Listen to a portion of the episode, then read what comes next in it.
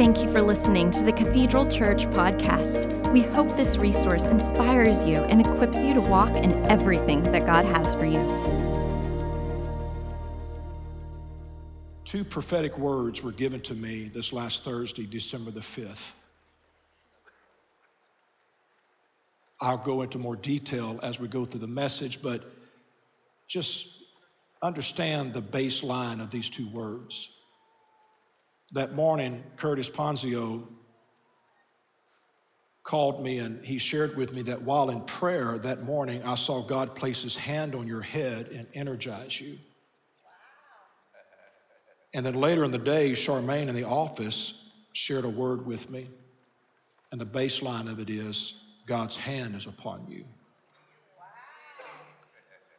Now, on January the 9th, 2014, NASA took a picture of a supernova explosion of a star, and they called it Hand of God. This happens to be the same year when Suzanne had the vision of God's hand hitting the earth and bringing about a great move of God. 1 Peter chapter 5 and verse 6 reads, "Humble yourselves therefore under God's mighty hand, that he may lift you up in due time." You'll see in this word that I'll share with you in just a moment how that it's been a difficult season for many people. Actually, one word that was used in Charmaine's word was brutal. It's been a brutal time. And so perhaps it is due time, as Peter said, for people to see the hand of God. Due time. Who feels like they're due to see the hand of God? We'll title this Hand of God. Pray with me. Father, we ask you to bless the reading of your word. I do pray that you would help me, that this would be more than just another sermon, but just that this would be a moment where I release a fresh word, a rhema word to your people, and it brings them hope and it energizes them. It's been brutal, and God's people need help. So bless this moment. Holy Spirit, speak to us. I release the spirit of prophecy in the room. I do so in Christ's name, and everyone said amen. Amen. I want you to know that in Charmaine's word, God said no to limitations. This was part of the word. God was saying no to limitations. Let me read you the first segment of this message, this word that Charmaine gave me. I was sitting at my desk and heard the Holy Spirit say limitations. Then he showed me a picture of David in the field tending his sheep and thinking about all the limitations put on him, but yet he was content with his life. Then I saw the hand of God come out of the sky and shake his finger, no. And all at once I felt a shift. I heard spiritual, generational curses, demonic assignments, spiritual and natural limitations, preconceived notions, opinions, and jealousy of people.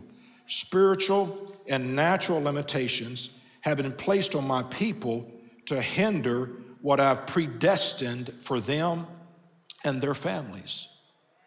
So let me share with you this morning briefly this limitation of generational curses and demonic assignments.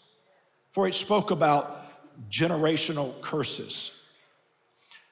Psalms chapter 51 and verse 5, the psalmist said, "I was shapen in iniquity, and in sin did my mother conceive me." I wish time would permit me to go into depth on really what David was saying here, but you remember the message that I preached, I believe, in 2015 called The Red-Headed Stepchild. We talked about David's family. One father, Jesse, 7 brothers, 2 sisters, and a mother that was questionable. There was a question of if David was truly Jesse's boy. Now, this doesn't come out of the Bible, the Torah, It comes out of the Talmud, which is the historical writings of the Jews. But in the Talmud and their historical teachings, there was a question whether Jesse was really, or whether his mother was really his mother, okay? There was a question there about the mother, whether Jesse was truly his father or not.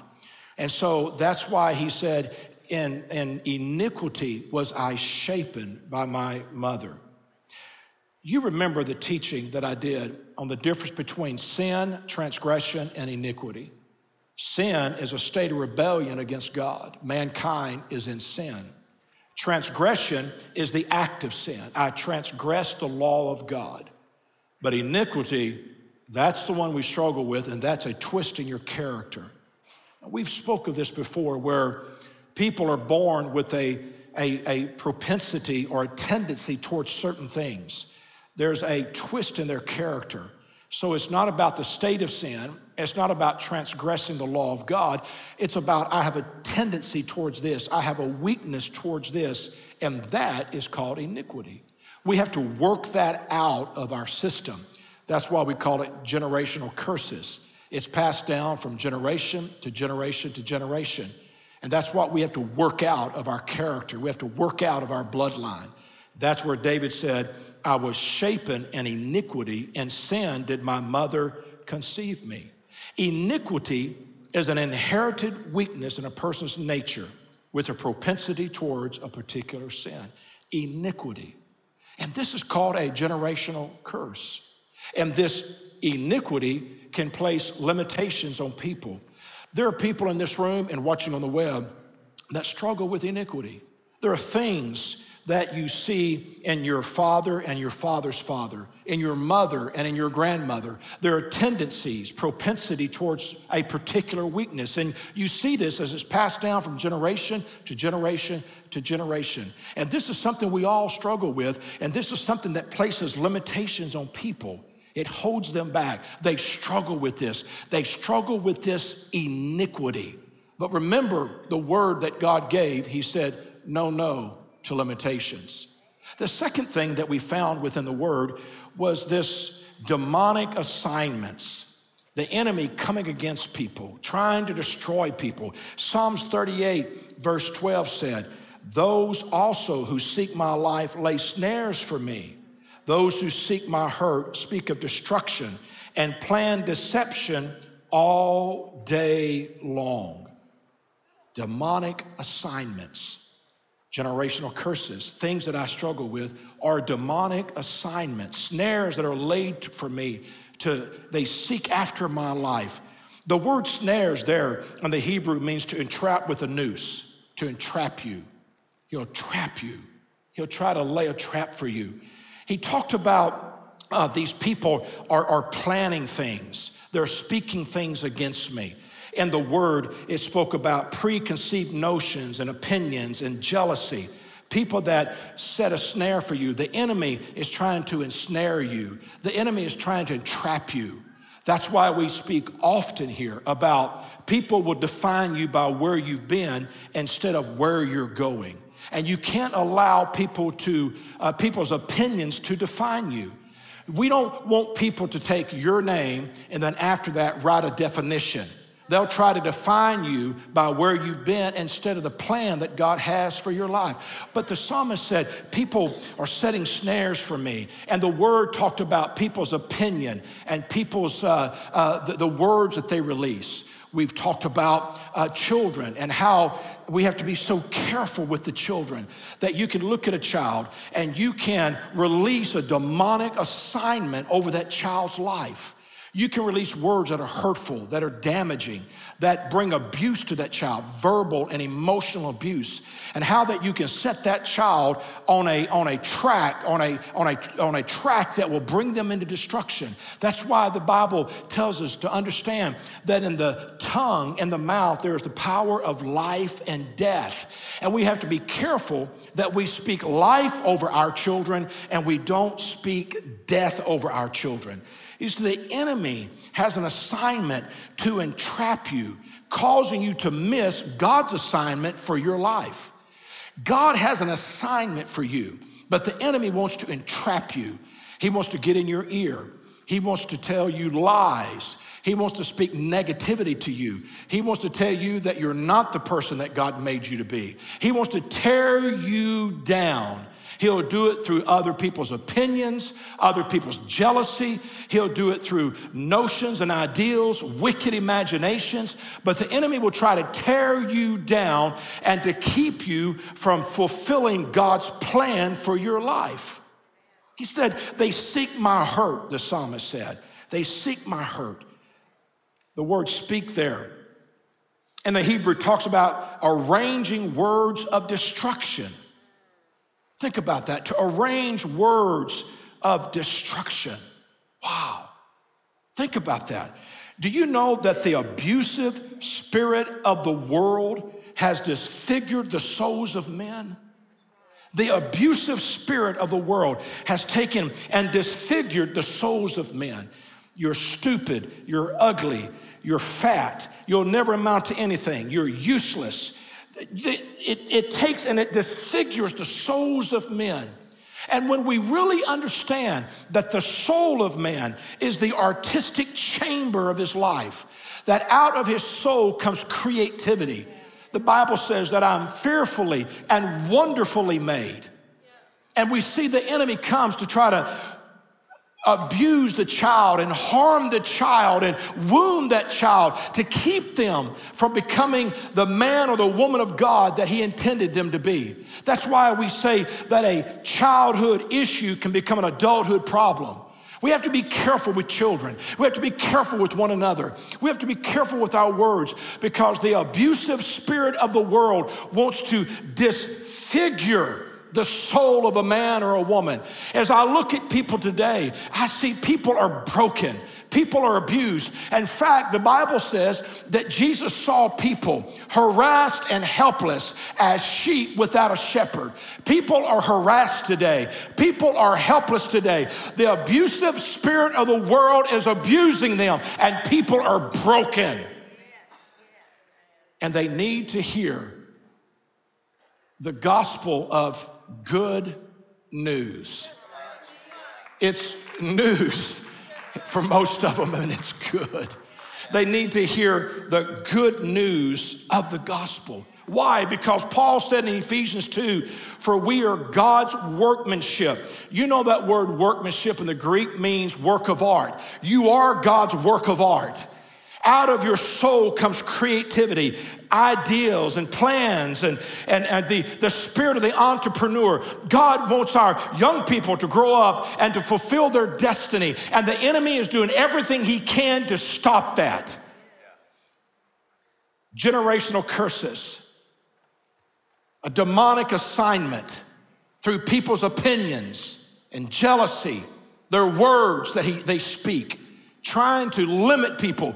Understand that the enemy wants to limit you either through generational curses, that propensity towards a particular weakness, or he wants to limit you through the opinions of others, the words of others, the ideals of others. He wants to limit you because you are God's workmanship. You are his work of art.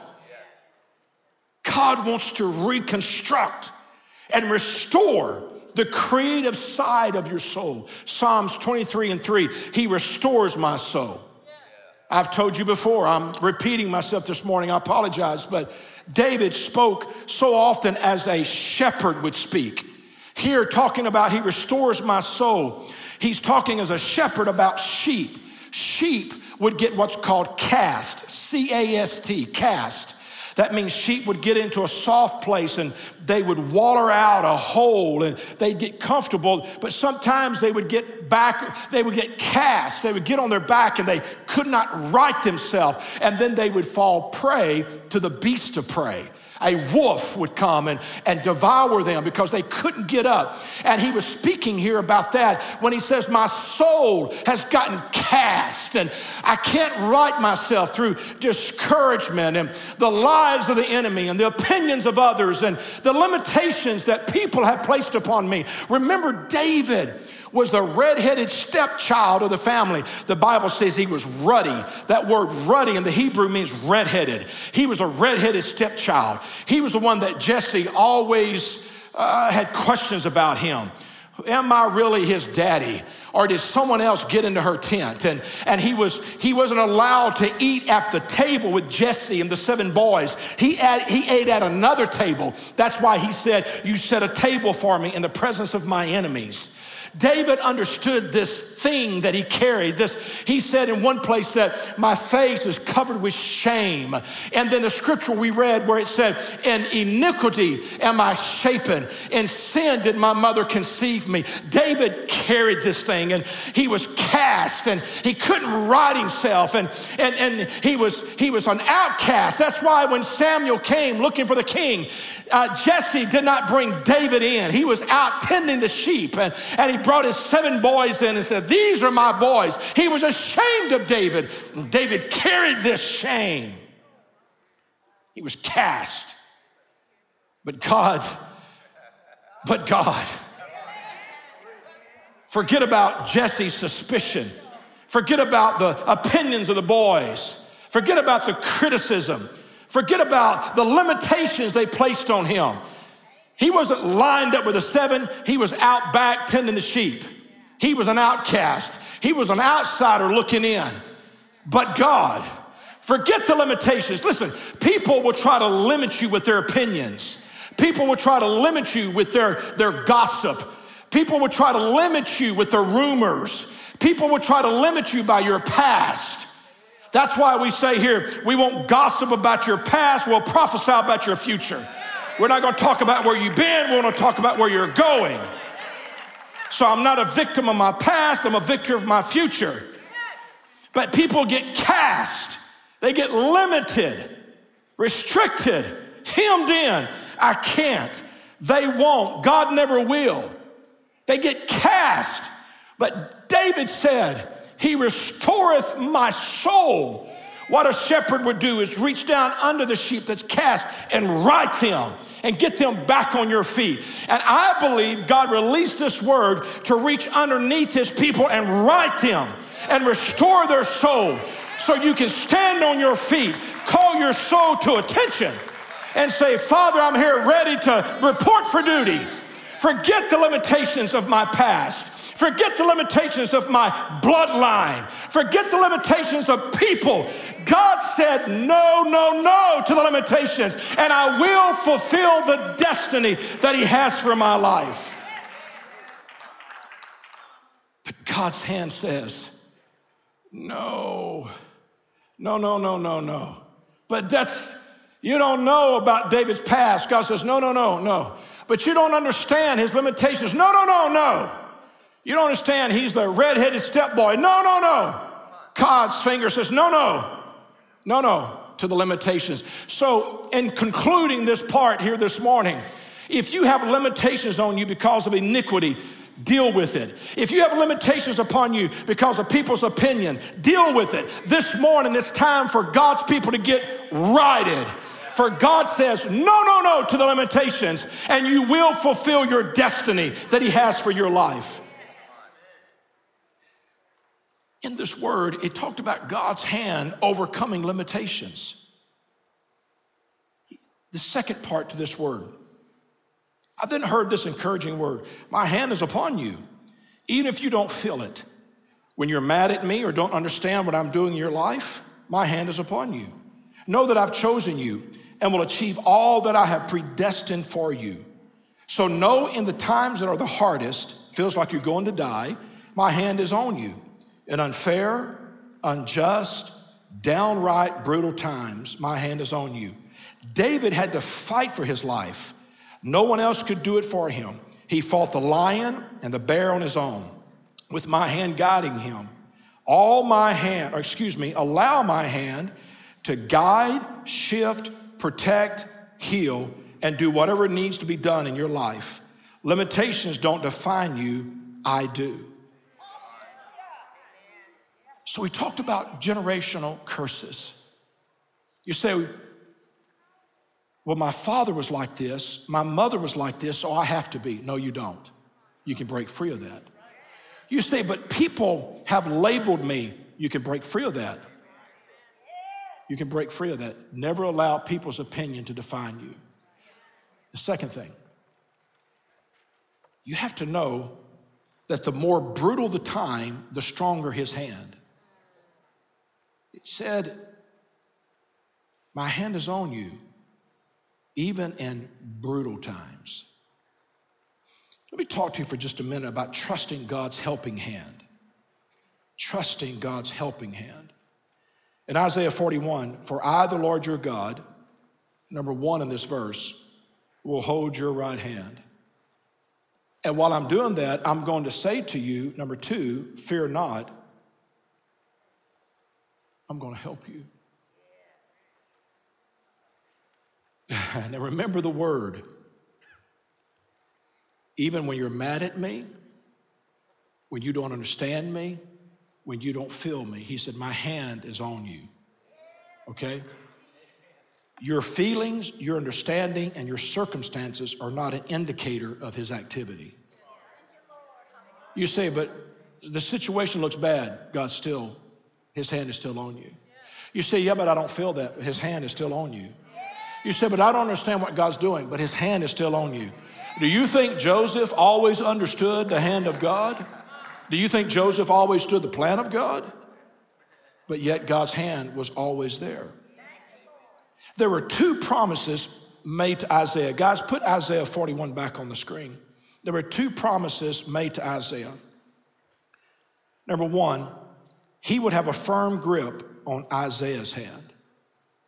Now listen, when crossing the street, it's the father who holds the son's hand. When I cross the street with my grandchildren, I hold their hand, they don't hold mine. I got a firm grip on their hand. It's not the other way around. And God said to Isaiah, I've got a firm grip on your hand. That means he ain't gonna let go. You say, but pastor, I feel insecure. He's got a firm grip. But pastor, I'm afraid. He's got a firm grip. You see, God's holding your hand. See, you think you're holding the hand of God. God's holding your hand. You say, but I don't feel that. God's holding your hand. Yeah, but the circumstances don't indicate that. He's holding your hand. Yeah, but I don't understand what he's holding your hand. God's holding your hand, you're not holding his. That's like the saying, God found me, I didn't find him. He's holding your hand, and you need to know that. You say, well, everything's going wrong. He's holding your hand. He said to Isaiah, I have got a firm grip on your hand. The second thing, he said to him, I'm gonna be talking to you the whole time. So regardless of what he felt, understood, or saw, he said to him, I am going to help you. I'm gonna help you. So he's holding his hand, and the whole time he's whispering to him, fear not, I'm gonna help you. I'm gonna help you. While holding his hand, God would tenderly reassure Isaiah, calming his fears. I'm gonna help you. It's gonna be all right. It's gonna be fine. Even now, as with my children, there are times when my grandchildren are with me and they can get uneasy with something. You'll watch children, they'll come around and stand behind you. They'll come and hold on to you. And they'll peek around you at what's happening because they're uneasy. And the whole time you're saying, it's okay, it's all right, I got this, you're fine. And God said to Isaiah, I'm gonna hold your hand, and the whole time he's reassuring him, don't be afraid, I'm gonna help you. There are people in this room right now that the enemy has come to try to limit you through iniquity in your bloodline or through the opinions of other people. There are people in this room right now that you need to hear this word, that God's hand is with you, and it is saying no to the limitations, that I got a plan for your life. You need to know right now that he's got a firm grip on your hand, no matter how dark the night, and he's holding on tight. And if you'll just calm your spirit down this morning, and if you'll just listen very carefully, you'll hear him whisper in your ear, don't be afraid. It's okay. I am going to help you. Now, let me tell you something, guys. For someone that's going through a brutal time, now remember what the word said. There have been times when it's been downright brutal. To that person, those simple words of, I'm gonna help you, is huge. huge. Have you ever been in a situation where perhaps it was financial, let's say, or perhaps it was physical, okay?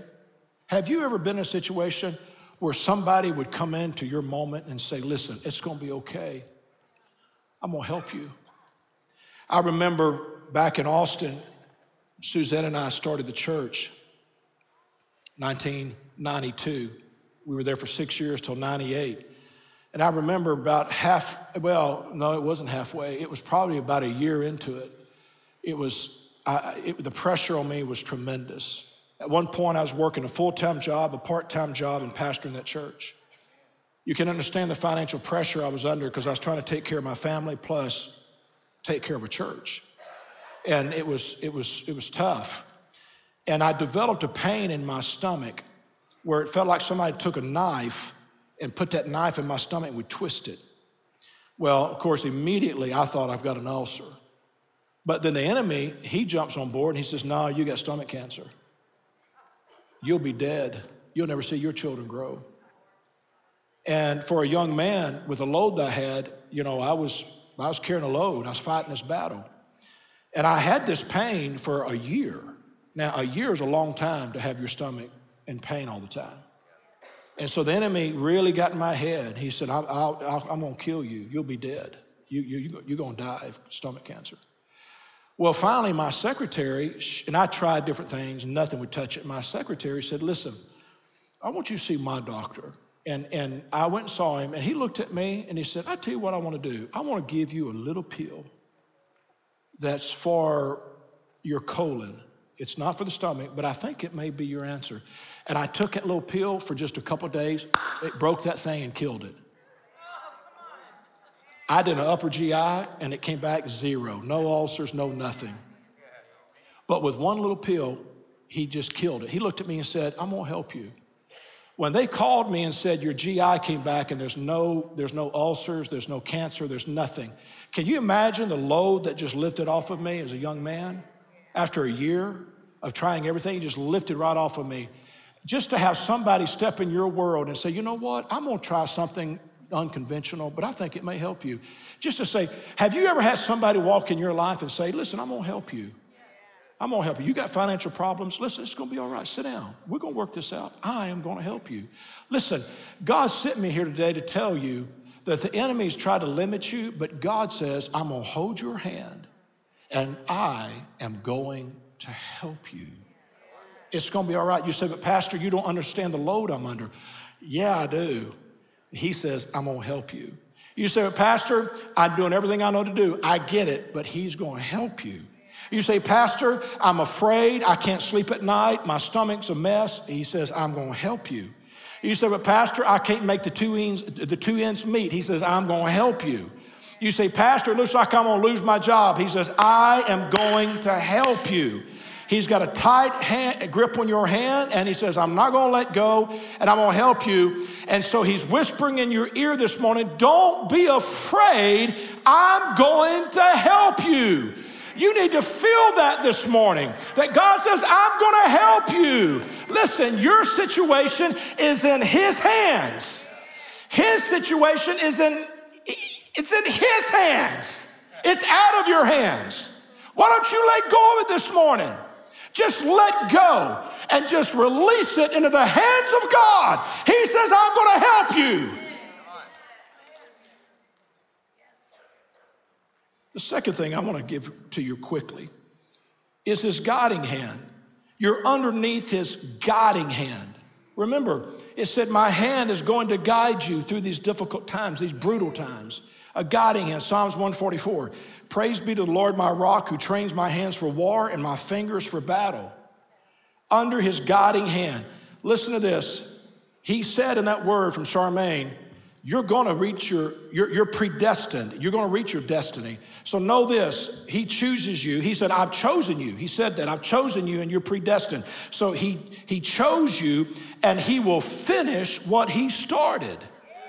If you'll just do, as the apostle said, and submit yourself under the mighty hand of God, you need to understand that God laid his hand on you. Listen, I didn't pick him on what I'm doing, he picked me. Do you understand that? Listen, I didn't ask God to let me preach the gospel. He called me to preach the gospel. I didn't ask God to let me start Not In My City. I didn't ask God to let me start United Aid of Southeast Texas. I didn't ask God to let me run for city council. God said, you're going to do this, this, this, and this. And I said, really? God chose me. But how many understands that you need to settle into that because there's power with that? He chose me to do this. I didn't sign up for this. He chose me, and God has chosen you. And God will empower you. He'll give you the authority. God will give you the grace. God will give you the grace. With the call comes a grace to endure the calling. When God calls you, God will give you the grace to do it. Just settle back in your calling and just realize it's going to be okay.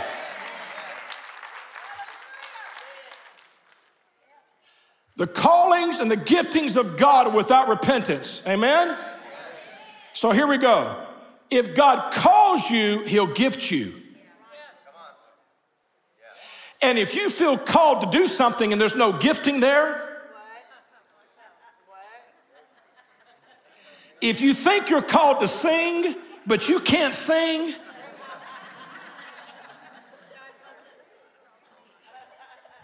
with the call comes a grace to endure the calling. People say, Pastor, how do you do this, this, and that? I said, because there's a grace on me to do it. I have the grace. And when you operate in that grace, it takes that load off of you. Burnout is when the external demands are greater than the internal supply. When we start doing that kind of stuff, that means that you're not operating in grace. You gotta let grace do it. You gotta let God. You just gotta submit to the mighty hand of God. Let the grace of God carry you. Operate in the arm of the Lord and not in the arm of the flesh. Am I talking to somebody this morning? Listen to me. You're about burned out, burned up, used up, ready to quit. You need to relax and get under the grace of God. And if you're doing something that you're not called to do, let it go. But if you're called to do it, then get up and go and do it with the grace of God. He chose you, and he will finish what he started. I say that because the devil will come along and say, you're limited, you're restricted, I'm gonna destroy you, I'm gonna kill you, God won't, people won't, you never will. Listen, you gotta shut that down and realize that God's gonna finish what he started. Talking about this word, know that the more brutal the time, the stronger his hand. Oh, I'm doing all kinds of repeats this morning. To whom much is given, much is required. But to whom much is required, much is given. The more brutal the time, the stronger his hand.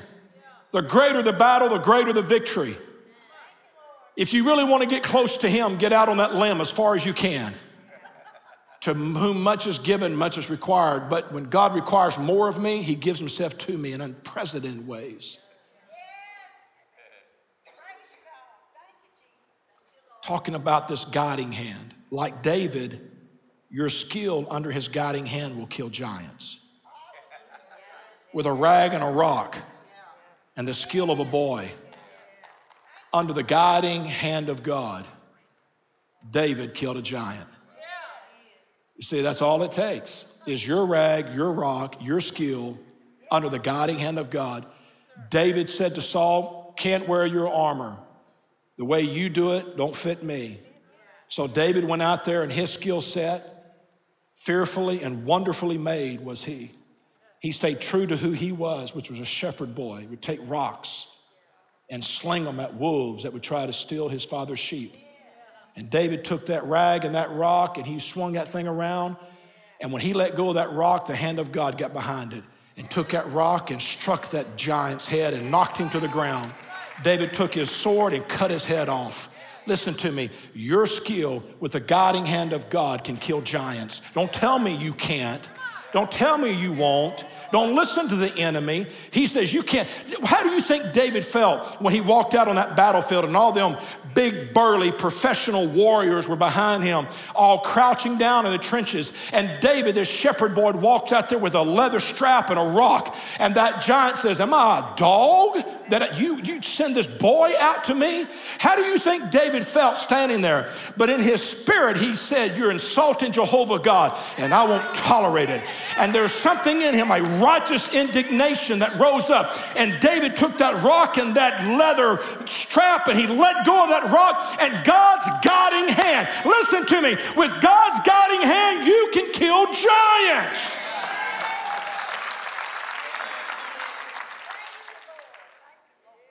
So God's guiding hand will define you, not your limitations.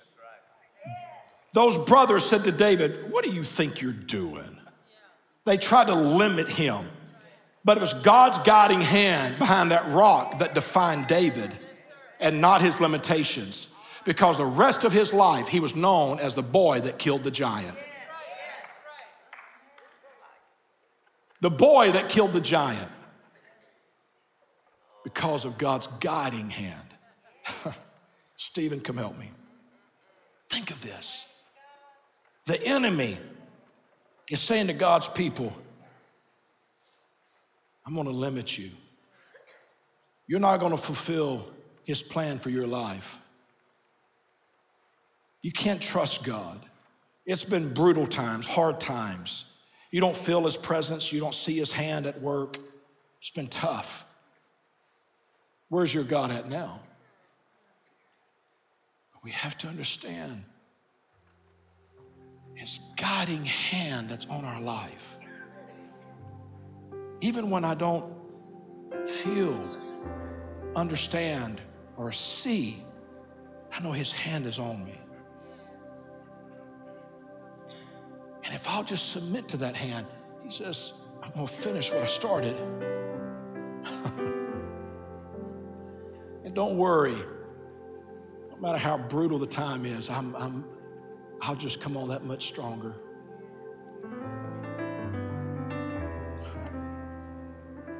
Think about that. And with his guiding hand, I can kill giants. Wow, Curtis Ponzio that morning gave me the word. While in prayer, I saw God place his hand on your head and energize you. Then he began to rub your shoulders and whisper into your ear words of strength and encouragement as you would a contender. So he said, I saw God's hand rest on your head. And then he got up and he began to encourage you and strengthen you. 1 Kings. Chapter 18, verse 46, then the hand of the Lord came upon Elijah, Mount Carmel. He outruns Ahab. Then the hand of the Lord came on him. But there's another translation that reads it this way. Now the Lord energized Elijah with power. He tucked his robe into his belt and ran ahead of Ahab all the way to Jezreel. In that moment, Mount Carmel, 450 false prophets of Baal, altar, fire falls down from heaven, consumes the sacrifice. He kills the false prophets. He begins to pray. A cloud the size of a man's hand appears in the sky. The Bible says that the Spirit of the Lord came on him. The hand of the Lord came on him, energized him. He took off running and he beat Ahab and his chariots to Jezreel, energized him. Under his hand, you can outrun the kings of the earth. Under his hand, you can outrun the kings of this earth.